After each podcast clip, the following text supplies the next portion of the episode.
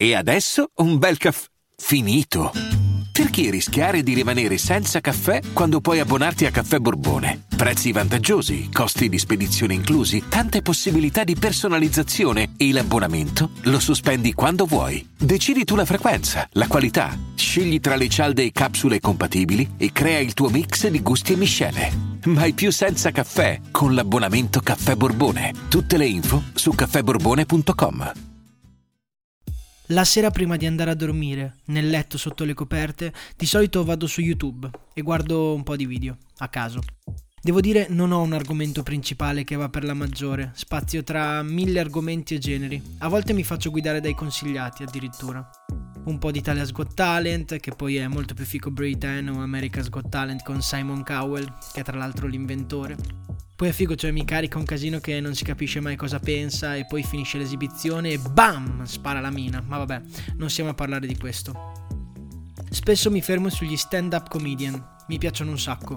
L'altra sera sono arrivato su un video di uno stand-up comedian italiano, un padre che racconta i primi anni di sua figlia e le discussioni con sua moglie per regalarle una Barbie. Vabbè, fa morire dal ridere, ma non vi sto a raccontare il pezzo comico perché riportarlo è impossibile, non farebbe ridere. Ma in poche parole il padre vuole regalare una Barbie alla figlia perché rompe un po' i coglioni, quindi lo chiede alla moglie e la moglie gli dice no perché la Barbie promuove un'idea di corpo femminile irrealizzabile e un comportamento consumista e anarcocapitalista.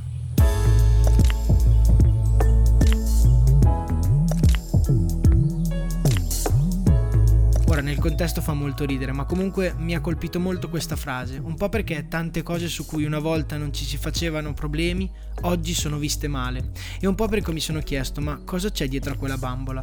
Oggi proviamo a capirlo assieme. Ho sempre sognato di essere famoso per portare il cappellino e gli occhiali da sole a tutte le ore.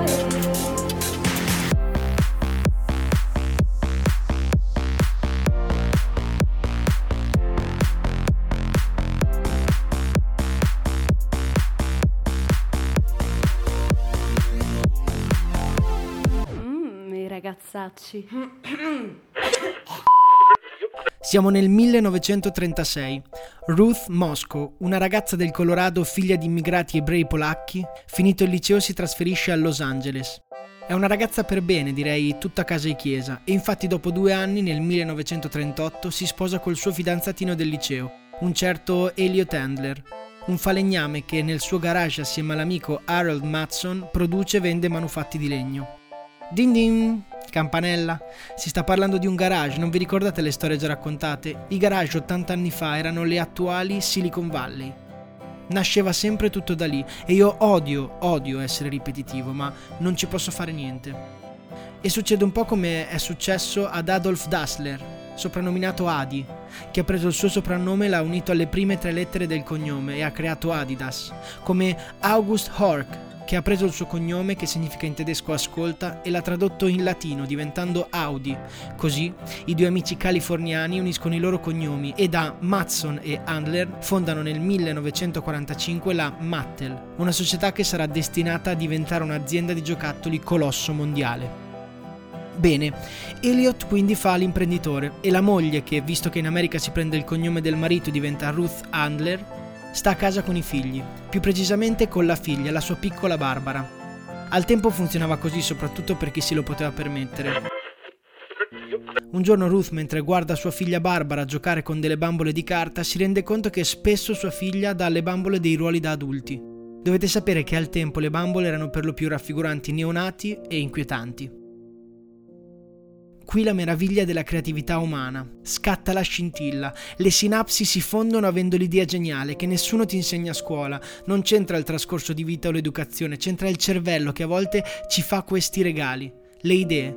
Un po' come è successo all'inventore del ciupa ciupa quando ha avuto l'intuizione di trasformarlo da piatto a rotondo e che prendesse la forma della bocca. E guarda caso, l'idea viene proprio alla moglie di un imprenditore di giocattoli. Scusate l'esaltazione, ma quando scopro queste cose sono veramente euforico, ma non come quello dei soldi facili online, veramente carico.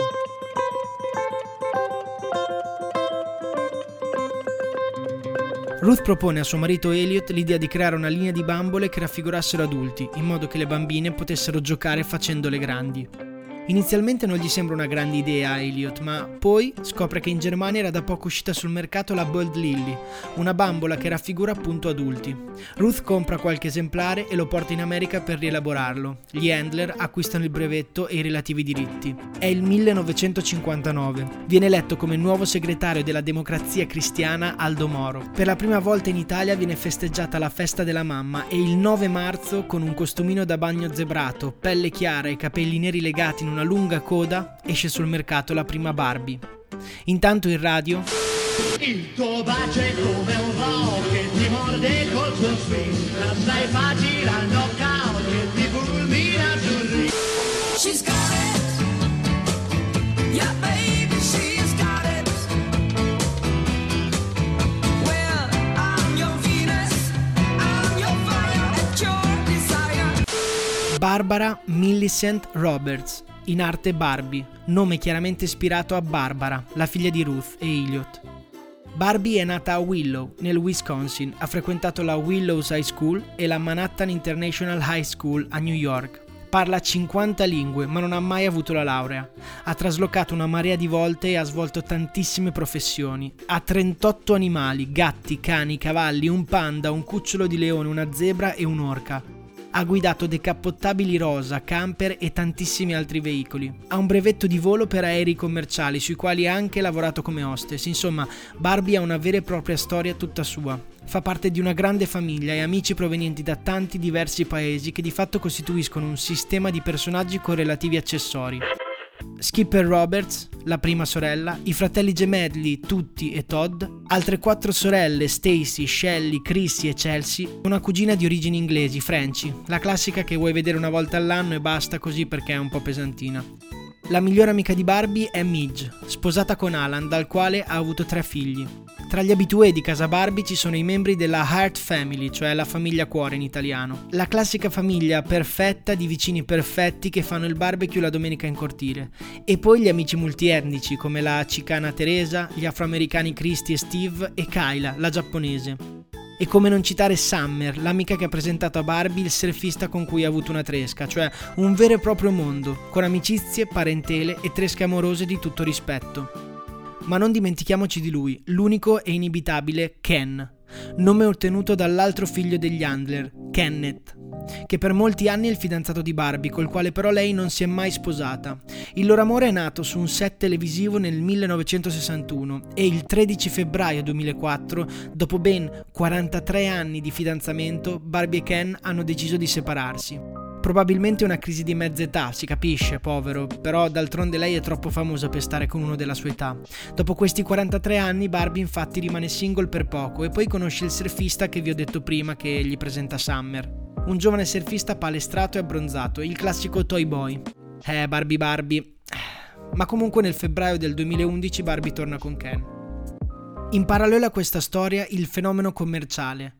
La Mattel vende milioni di articoli, le televisioni piene di questi spot.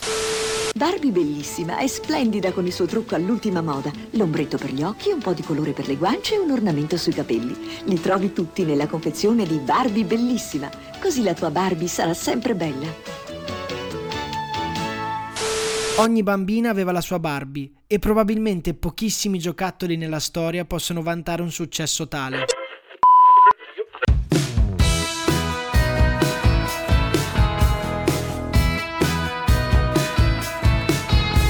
Ora ho provato a riassumervi più di 60 anni di storia in poche righe, ma la cosa che mi colpisce è che la Mattel ha creato un mondo e una vita, cioè ha creato un personaggio pubblico inanimato che ha una sua storia, delle sue relazioni e dei suoi problemi sentimentali. Una storia totalmente a passo coi tempi, che negli anni è specchio dei cambiamenti socioculturali dell'umanità.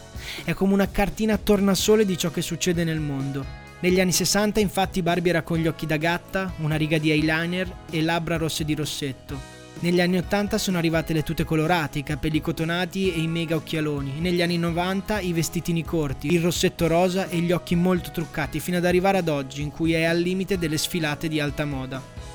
Insomma è un fenomeno antropologico e penso ci siano 2 facce della medaglia. Il primo è sicuramente quello che quando è arrivata in commercio la Barbie ha spiegato alle bambine che la vita da adulta è anche altro rispetto a fare la mamma. Cioè, intendiamoci, non c'è niente di male ad immaginarsi da grandi di essere una mamma, anzi, è una grazia infinita poterlo essere. Ma si può giocare e quindi desiderare anche di essere delle imprenditrici, essere ricche e famose, essere delle cantanti, essere delle cavallerizze. Insomma, avere tante altre pulsioni nel cuore fin da piccoli, che poi da grandi si potranno o meno realizzare.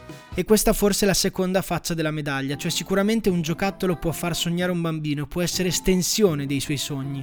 E Barbie dà un'immagine di donna nel mondo, di come dovrebbe essere, delle gambe molto lunghe, dei vestiti alla moda, eccetera. È, diciamo, un'icona forse irraggiungibile. Perfino Andy Warhol ci fece un quadro con la Barbie, l'immagine della bellezza, dell'estetica commerciale, un po' come Marilyn. Alcuni paesi del mondo ne hanno vietato il commercio e tanti altri hanno criticato le Barbie proprio per quello che diceva il comico scherzando, perché la Barbie promuove un ideale di corpo femminile realizzabile e un comportamento consumista e anarcocapitalista. Anche in casa mia giravano le Barbie e Ken, ma giravano anche le pastarine e la Nutella, che hanno fatto come da parafulmine a quell'idea di bellezza. Ora, io di certo non voglio cadere nel dare un giudizio che potrebbe sembrare approssimativo, io mi limito a raccontarvi la storia, che è storia appunto, il resto lo lascio a voi. Dico solo che Barbie è un giocattolo, un gran bel giocattolo, e che come tanti altri giocattoli ha accompagnato l'infanzia di milioni di bambini e li ha fatti sognare. Questo a me basta.